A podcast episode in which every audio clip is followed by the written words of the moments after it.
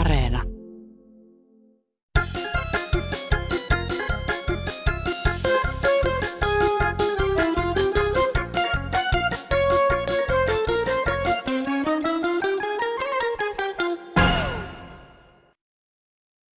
No, hyvää päivää. Minulla olisi asia näistä Suomen lisääntyvistä vanhuksista. Heillähän olisi minun mielestäni perustettava ehdottomasti oma radiokanavansa. Kiitoksia, ei muuta. Saanen Airi ehdottaa tunnussävelmää tälle uudelle kanavalle. Se menisi vähän tähän tapaan.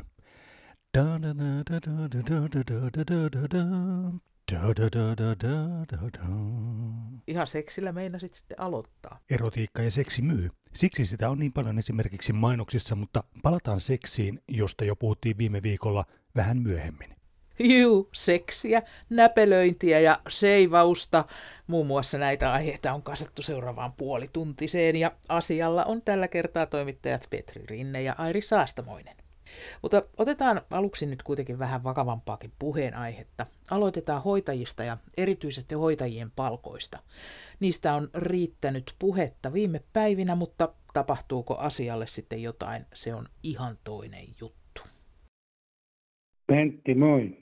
Satuin kuulemaan justiin Kansanradiosta keskustelua just sairaanhoitajien palkasta ja mistä se muodostuu. Eli pienestä perusosasta ja sitten vuorollisesta yötyöstä, iltatyöstä, saataviin korvauksiin ja sunnuntailisistä. Mikä sunnuntailisät Sipilän hallitus aikoi vain poistaa, tuosta noin. Itse tein vuorotyötä 40 vuotta ja tämä oli aivan koko ajan sama kuningaskysymys. Vuoromiesten työtä ei voitu luokitella ammattia vastaavasti, koska oli ne vuorolisät. Eli me tehtiin alipalkalla työtä niin kuin tekevät sairaanhoitajat, niin kuin tekevät nykyisetkin vuoromiehet. Sen takia, että epämukavasta työajasta tulee lisää. Minä tein jouluaaton yöt, jouluyöt, juhannusillat yöt. Niitä lisiä kaikki kadehti. Mutta sanon, että eipä sinne kauheasti ollut tulijoita. Pamot joutui hirveeseen hätään, jos joku sairastui sillä tavalla, ettei pääsi omalle vuorolleensa. Mutta silti oli kamalaa, että vuorimiehet tienasi lisillä. Sairaanhoitajien palkkaus täytyy perustua ammattitaitoon ja vaativuuteen. Ja sen jälkeen ne lisät epämukavasta työajasta. Sitten alkaa olla niin kuin pitäisi. Ei muuta. Täältä Kanta-Hämeestä vaan morjesta. Kuuntelin tuossa Kansanradioa näistä sairaalan henkilökunnan palkoista puhuu siinä. Niin eikö se ole niin, että se on enemmänkin sitä koulutuksen tarvetta. Hoitajia lisää sinne, että niin ei tarvitsisi juosta siellä kielivyön alla, kun sitä porukkaa olisi vähän enemmän, niin se olisi se palkkakin, voisi vaikuttaa siihen, että se palkka olisi paremmin riittävä, kun ei siellä tarvitsisi niin paljon juosta se vähän porukan kanssa. Niin sen verran kokemusta ja näkemystä, kun on joutunut siellä muutamia vuorokausia olemaan asiakkaana sairaalassa, niin rankkaa työtä tekee ja kiireistä. Mutta eikö se olisi vaihtoehtona se, että koulutettaisiin sitä porukkaa lisää? Ei tässä muuta tällä kertaa. Kiitti, moi. No moi, täällä on sairaanhoitaja Seija Kurusta. Ihmettelen vaan, kun puhutaan, että hoitajista on pula ja olen itse kyselen monen paikkaan töihin keikkalaiseksi, mutta ei mistään saa töitä. Olen kyllä eläkeläinen, mutta silti osaan vielä tehdä sekä sairaanhoitajan töitä että lähihoitajan töitä ja ihan mitä töitä vaan hoitolaitoksessa tarvitaan, niin ihmettelen vaan, että miksi ei nyt mukaan sitten tarvita, kun on kauhea pula. Ja nyt sitten siirrytään hoitoalan ammattilaisista itsehoito-ohjeisiin. Tässä tuli mieleen lääkäri, joka joutui mielisairaalaan 800-luvulla ajatuksesta käsien pesusta. Ihminen levittää ympäristössä pieniä nanopartikkeleita suurten hiukkasten lisäksi. Nyt kun on valtava karvakuontalomuoti, hiuksia hivellään pesemättömillä 4 sentin kynsillä, karvaturvaton miehillä yleisiä, joskus haisevat ihan aterialle. Sylkiä eritteet helmeilevät karvaleuvoilla, jopa lääkäreillä. Seivausmuoti pitäisi tulla kunniaan. Mikä hykinen riski tämä karvakuontalomuoti oikein on? Kyllähän karvoihinkin tarttuvat taudin aiheuttajat. Että tämmöistä hullutusta toivottavasti en joudu mielisairaalaan. Aaretti sieltä Hämeenlinnasta. Terve taas. Hyvät ihmiset, kun käytte siellä kaupassa, olette sitten terveitä tai vähemmän terveitä. Älkää näpelöikö niitä tuotteita. Yksinkertaisesti tehkää näin. Katso tuotteesi ja nappaa pois. Tämä on oikein. Se on morjes. No niin, täältä Länsikairasta heippa. Tuli mieleen tuosta maitohommasta, että ostakaa sitä muutama purkkia, pistäkää pakkaseen, niin se säilyy siellä vallan hyvin. Se on vähän hias sulaamaan, mutta jääkaapissa semmoinen ehkä 1,5 vuorokautta niin on sulaa, mutta säilyy hyvin sillä tavalla, niin ei tarvitse ratia sitä maitoa hakemassa sieltä tautisista paikoista joka päivä. Heippa hei! Seksi ja seksuaalisuus nostaa päätään aina silloin tällöin Kansanradion aiheessa. Tässä 2 puheenvuoroa viime viikkoiseen keskusteluun. No tosiaankin ihmettelen kovasti, miten tämmöinen seksiasia on päässyt niin kovalle jutulle, että täällä on ei mitään muuta kuin seksi. Ja sitten ne suomalaiset esiintyjät, jotka laulaa, niin on tosi törkeästi pukeutuneita myöskin. Niiden laulut on monta kertaa sellaisia, että minä en jaksa ainakaan kuunnella. Se on mennyt niin alakanttiin. Ja sitten semmoinen juttu, että missään hyvinvointivaltiossa ei tuommoista seksiasioita pidä suvaita. Ja nämä ilmaiset kondomit ynnä muut pitää lopettaa. Ei se ole tarkoitus, että seksillä eletään. Elämä jatkuu jotenkin muuten kuin seksin kautta. Olen yli 30 vuotta ollut ilman minkäännäköistä seksiä. Tulen ihan hyvin toimeen. Ei tule yhtään mielenkääntä pitäisi jakaa. Että naiset, hei, herätkää. Miksi te alatte noin alas menee? Ei kukaan tervejärkinen kyllä jaa omaa juttuansa, sillä seksistä voi saada niin vaikean sairauden, että siihen todella kuolee. Seksissä on niin paljon sellaisia sairauksia, että niitä ei pysty koskaan korjaamaan, eikä niihin ole olemassa minkäännäköisiä toimenpiteitä, millä voidaan korjata tai niin kuin saada terveeksi ihminen. Että ilman seksiä kyllä elää vaikka kuinka pitkään. Olen yli 78-vuotias, enkä tarvitse seksiä, enkä ole 30 vuoteen tarvinnut niin yhtään minkäännäköistä, vaikka mies makaa vieressä. Eikä hänkään tarvitse. Kuuntelin Kansanradioa ja puhuttiin seksistä.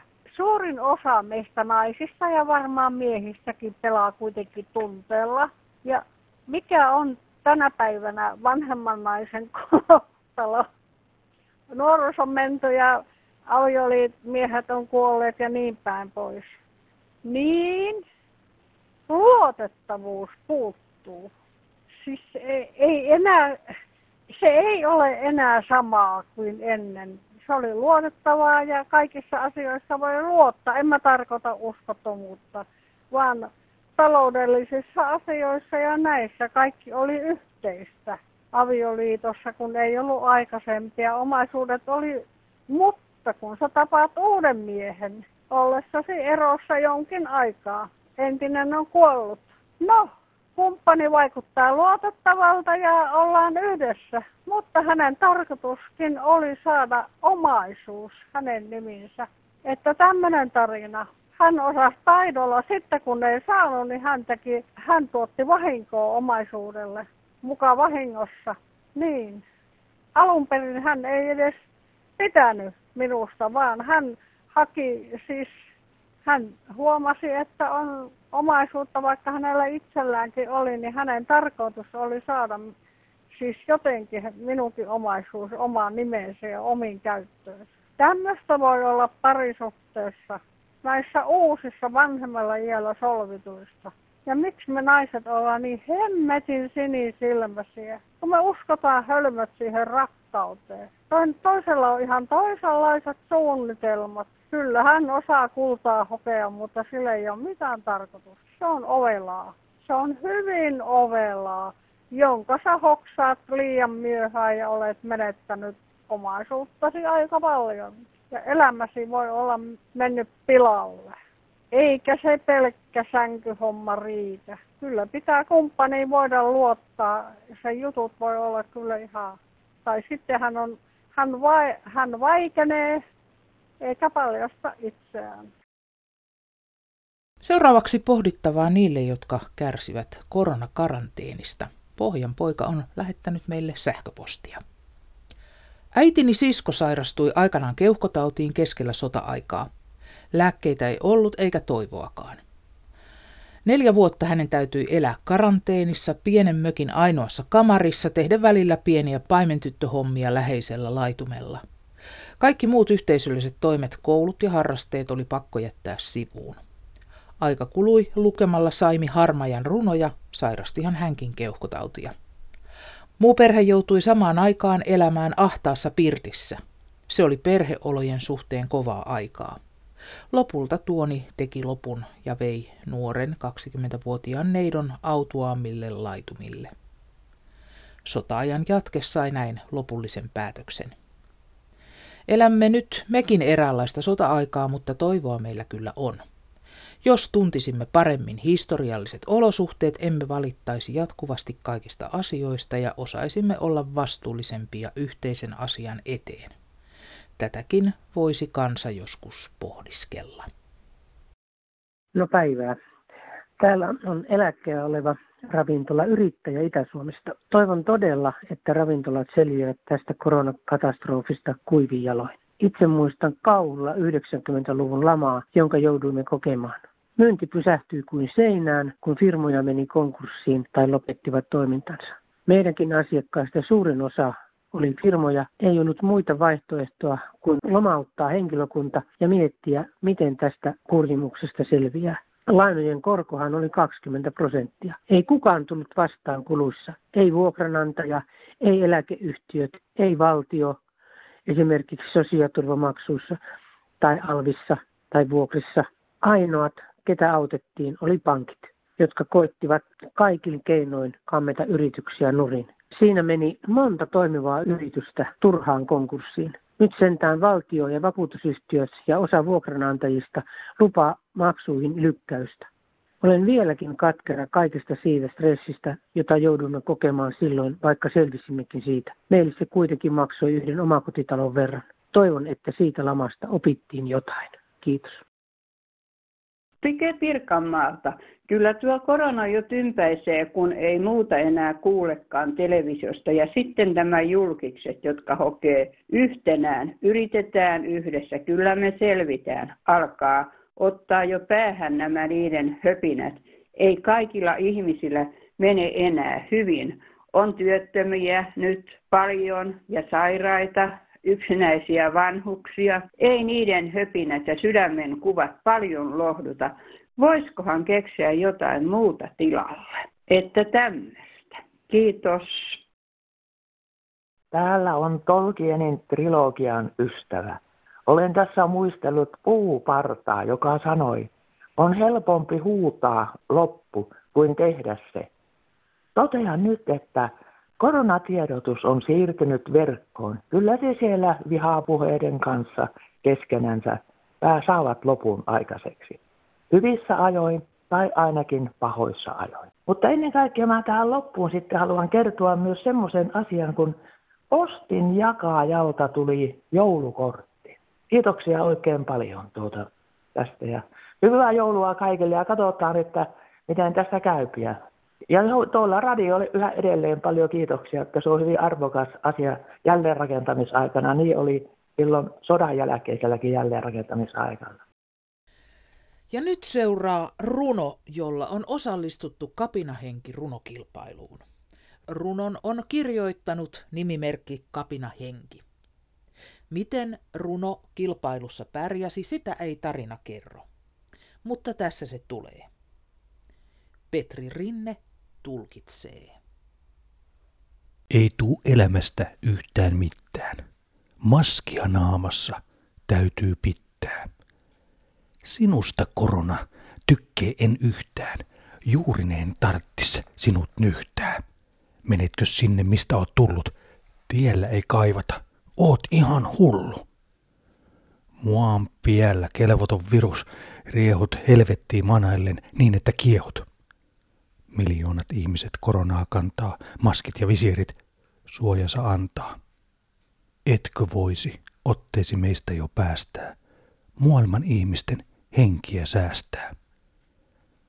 Valitusvirteni kanssa nyt muutun, täydeltä laidalta huudan ja suutun. Tiedä se, anelut loppua tähän, sympatiaa ei tipu, ei edes vähän.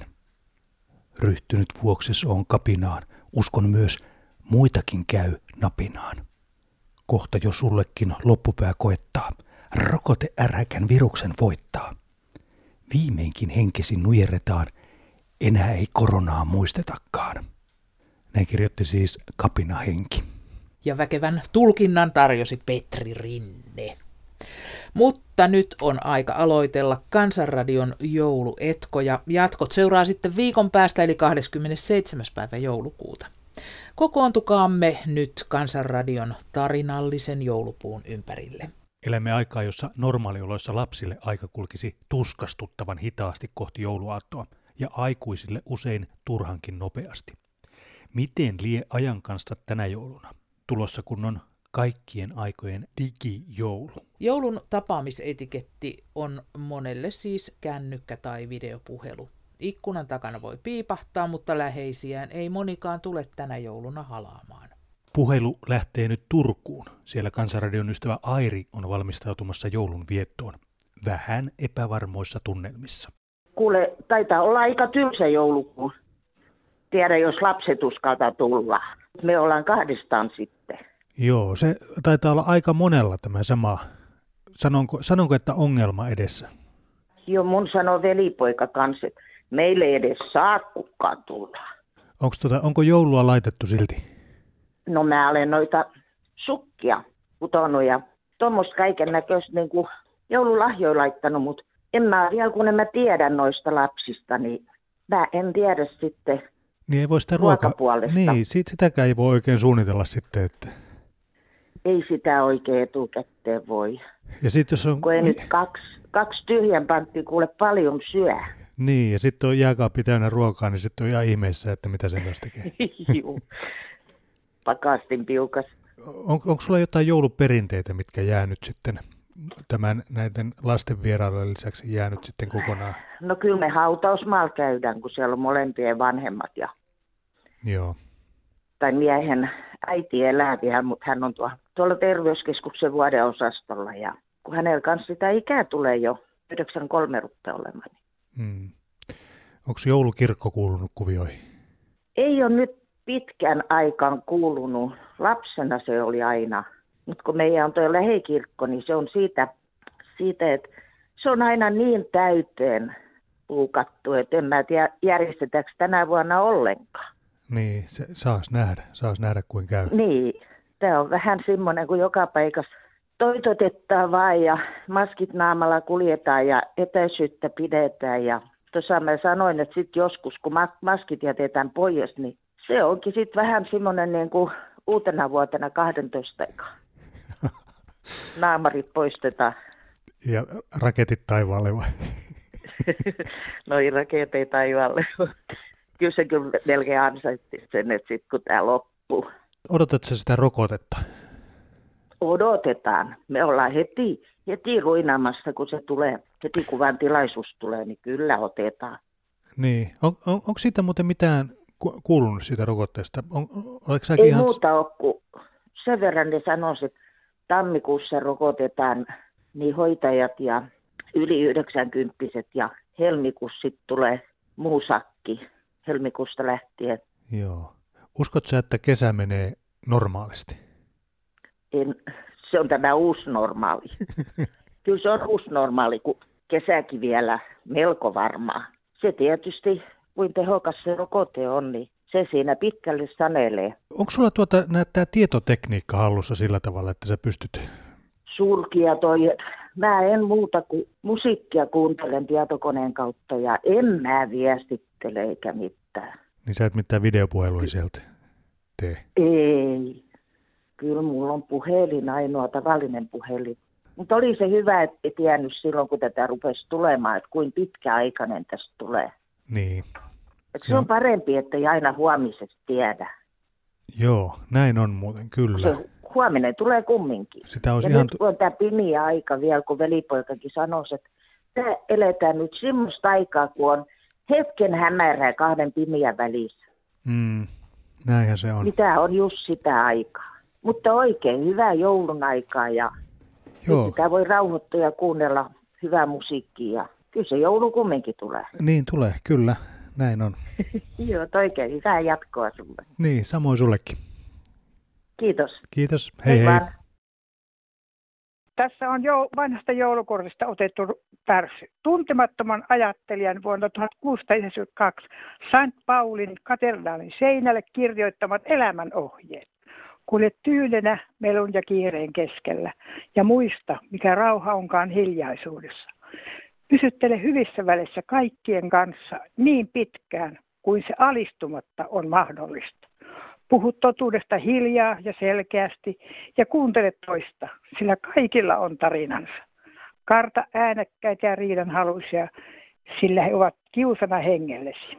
Jos vertaat itseäsi muihin, niin älä tule turhamaiseksi tai katkeraksi, sillä aina on ja tulee olemaan suurempia ja pienempiä persoonallisuuksia kuin sinä. Iloitse suorituksistasi samoin kuin suunnitelmistasi. Ole kiinnostunut omasta urastasi, vaikka se olisi vähäpätöinenkin. Se on kuitenkin vankka kiinnekohta ajan vaihtelevassa kohtaloissa. Ole varovainen liikeasioissa, sillä maailma on kieroutta täynnä. Älä silti sulje silmiäsi hyveiltä. Monet ponnistelevat korkeisiin päämääriin ja elämä on täynnä sankaruutta. Ole oma itsesi, äläkä pelkää olla hellä. Älä suhtaudu kyynisesti rakkauteen, sillä kaiken arkipäiväisen roudan keskeltä se nousee kuin ruoho tuoreena joka kevät. Ota opiksesi vuosien neuvot ja luovu sopuisasti nuoruuden leikeistä. Paljon turhaa pelkoa syntyy yksinäisyydessä ja väsymyksessä. Ole sovussa luojasi kanssa, millaiseksi hänet sitten kuvitteletkin. Ole sovussa sielusi kanssa. Olkoon ponnistelusi ja toiveesi mitkä tahansa. Maailmassa on paljon petosta, riistaa ja särkyneitä unelmia, mutta se on sittenkin kaunis maailma. Hyvää joulua kaikille. Sellaista joulupukille vain, että tois kaikille lapsille jotka pyöräilevät, niin valot pyörä. Ei sen kummempaa sitten. Voisi tietysti laittaa sitä saatesanat, että haetaan lahja pois, jos ei niitä käytä. Niitä on lähde pipojakin kyllä, joissa on valot. Sellaisenkin voisi tietysti, että voisi kävellessä käyttää. Joo, hei. Joo, hyvissä ajoin jo ennen joulua toitotettiin lehdissä ja radioissa, että ottakaa kinkun paistorasvat talteen ja viekää ne keräyspisteeseen. Minä olen kyllä jyrkästi eri mieltä. Kaikissa Suomen kaupungeissahan on nyt alati kasvavat leipäjonot, siis nälkää näkeviä, joilla ei ole varaa tosiaankaan ostaa edes omaa joulukymppiä. Ja sanotaan, että ruokahävikkiä ei saisi tulla. No, kinkunrasva on todellakin täyttä ravintoa. Sen kun pakastaa, niin siitä saa kyllä monet hyvät soosinpohjat. Tai paistaa siinä vaikka perunat. Ja älkää nyt hyvät ihmiset liottako näitä jalostamon herrojen paksuja lompakoita. Ei se biodieselin hinta tällä halvene. Kinkun rasva on tosi hyvää monen ruokaan, eikä todellakaan mitään ruokahävikkiä. Terve. Täällä Maria. Mun lapsuusjouluni oli Inarissa. Isän kanssa kävimme poroja siirtämässä uuteen paikkaan, että niillä oli taas jäkälää. Ja sitten kotona oli kuusi, jossa roikkui karamelleja ja pieniä omenoita. Ja minä sitten halusin niitä karamelleja aina ja isä antoi välillä sieltä aina yhden karamellin. Ja kun ei ollut pakastin tai jääkaappia, niin äiti eteisen hyllyssä, ruokahyllyssä, niin piti ruokia ja sulatti leipää sitten ja se sattui palamaan. Ja sitten margariinikin oli jäässä ja se pani hetkeksi uuniin, niin minä sanoin, että mä en ollut edes koulussa, niin mä sanoin, että olet sinä leivänkin polttanut, maustapas nyt margariinilla. Ja sitten kun mä olin isompi, niin äiti sanoi, mitä mä olin sanonut, ja mä ihmettelin, että kuinka mä osasin sillä sanoa. Hyvää joulua kaikille! Jouluetkot ovat tältä erää päättymässä, mutta vielä on hyvin aikaa ottaa yhteyttä Pokrovan ortodoksiseen kirkkoon ja vaihtaa muutama joulunen sana isä Haritonin kanssa. Ortodoksinen jouluhan alkaa jo marraskuussa ja tänä vuonna jouluperinteistä ainakin slaaviminen täytyy hoitaa ihan uudella tavalla.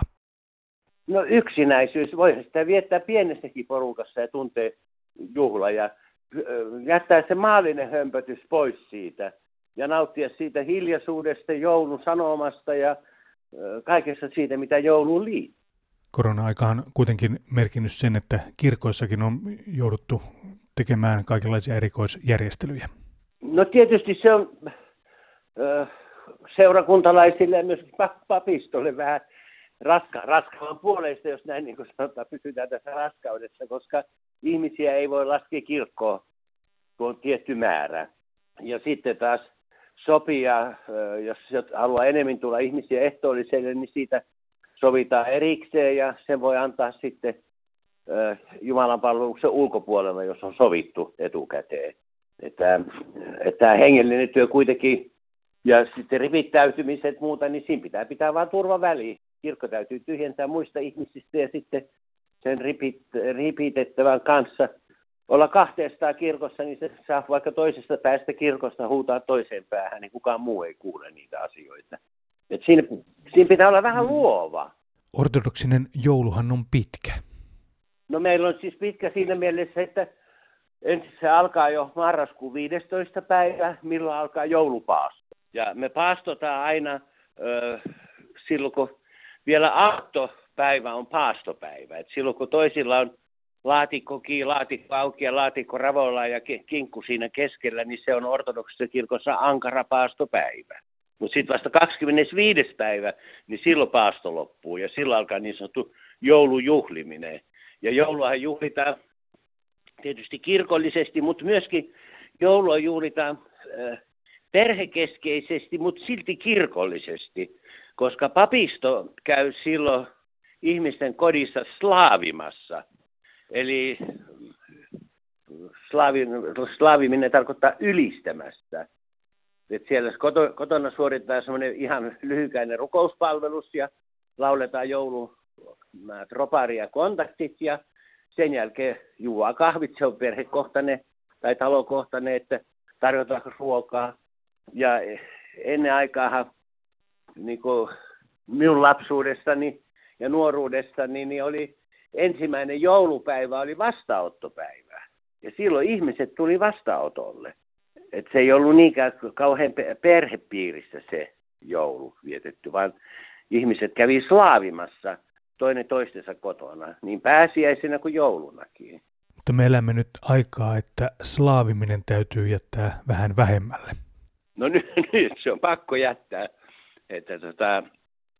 Mutta senhän voi, nykyään meillä on kaikki kapitalistisen yhteiskunnan humputukset käsissä. Meillä on puhelimet ja meillä on nettiyhteydet ja kaikki, mutta slaaviahan voi silläkin tavalla. Mutta kaikista tärkeintä mun mielestä on se, että ihmiset ei synkisty siihen yksinäisyyteen tai ihmisten puutteeseen ympärillä, koska meillä on kuitenkin kontaktivälineet on. Et me pidettäisiin kontakteja lähimmäisiin ja rakkaimpiin ihmisiin, niin silloin me ollaan niin kuin kuitenkin yhteydessä niihin. Näin kertoi isä Hariton. Joulua kohti siis mennään kovalla tohinalla. Nyt on monella mielessä kinkut ja lahjat ja aattoilla rauha. Liittyyhän jouluun ja erityisesti tietenkin aattoiltaan monenlaisia odotuksia ja toiveita. Joskus kuitenkin käy niin, että kaikki ei menekään niin sanotusti ihan putkeen ja joku muu suunnittelee kaiken paremmin tai omalla ihan kummallisella tavalla.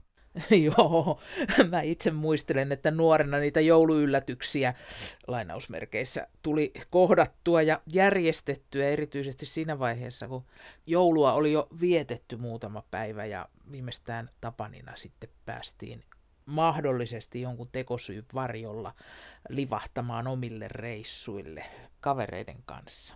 No niinhän se toden totta taisi mennä, mutta olisipa kiinnostavaa kuulla, millaisia nurinniskoin kääntyneitä jouluyllätyksiä tosikoille ja veitikoille on vuosien saatossa sattunut. Niin, eikä olisi pahitteeksi ollenkaan kuulla paria mehevää Tapanin tanssi tai muuta vähän epäjoulumaista nuorisometkua menneiltä vuosilta. Kerro siis joulutunnelmaa ja suunnitelmia totaalisesti järkyttäneestä jouluyllätyksestä tai siitä, miten nuoriso vietti tai ainakin olisi halunnut viettää joulun pyhiä heti, kun vanhempien silmä vähän vältti. Kansanradion puhelinvastaaja numerossa 0800 154 64 toimii ympäri vuorokauden myös joulunpyhinä, mutta jos haluat tarinasi ensisunnuntain ohjelmaan, soita ja kerro omasta jouluyllätyksestäsi jo heti alkuviikosta. Täräyttävämmille tarinoille lähtee heti joulunpyhien jälkeen Kansanradion kassi, joten kerro puhelusyhteydessä myös osoitetietosi. Nyt Airi ja Petri kiittävät seurasta, toivottavat ihanaa joulua kaikille tosikoille ja veitikoille näiden sävelten myötä.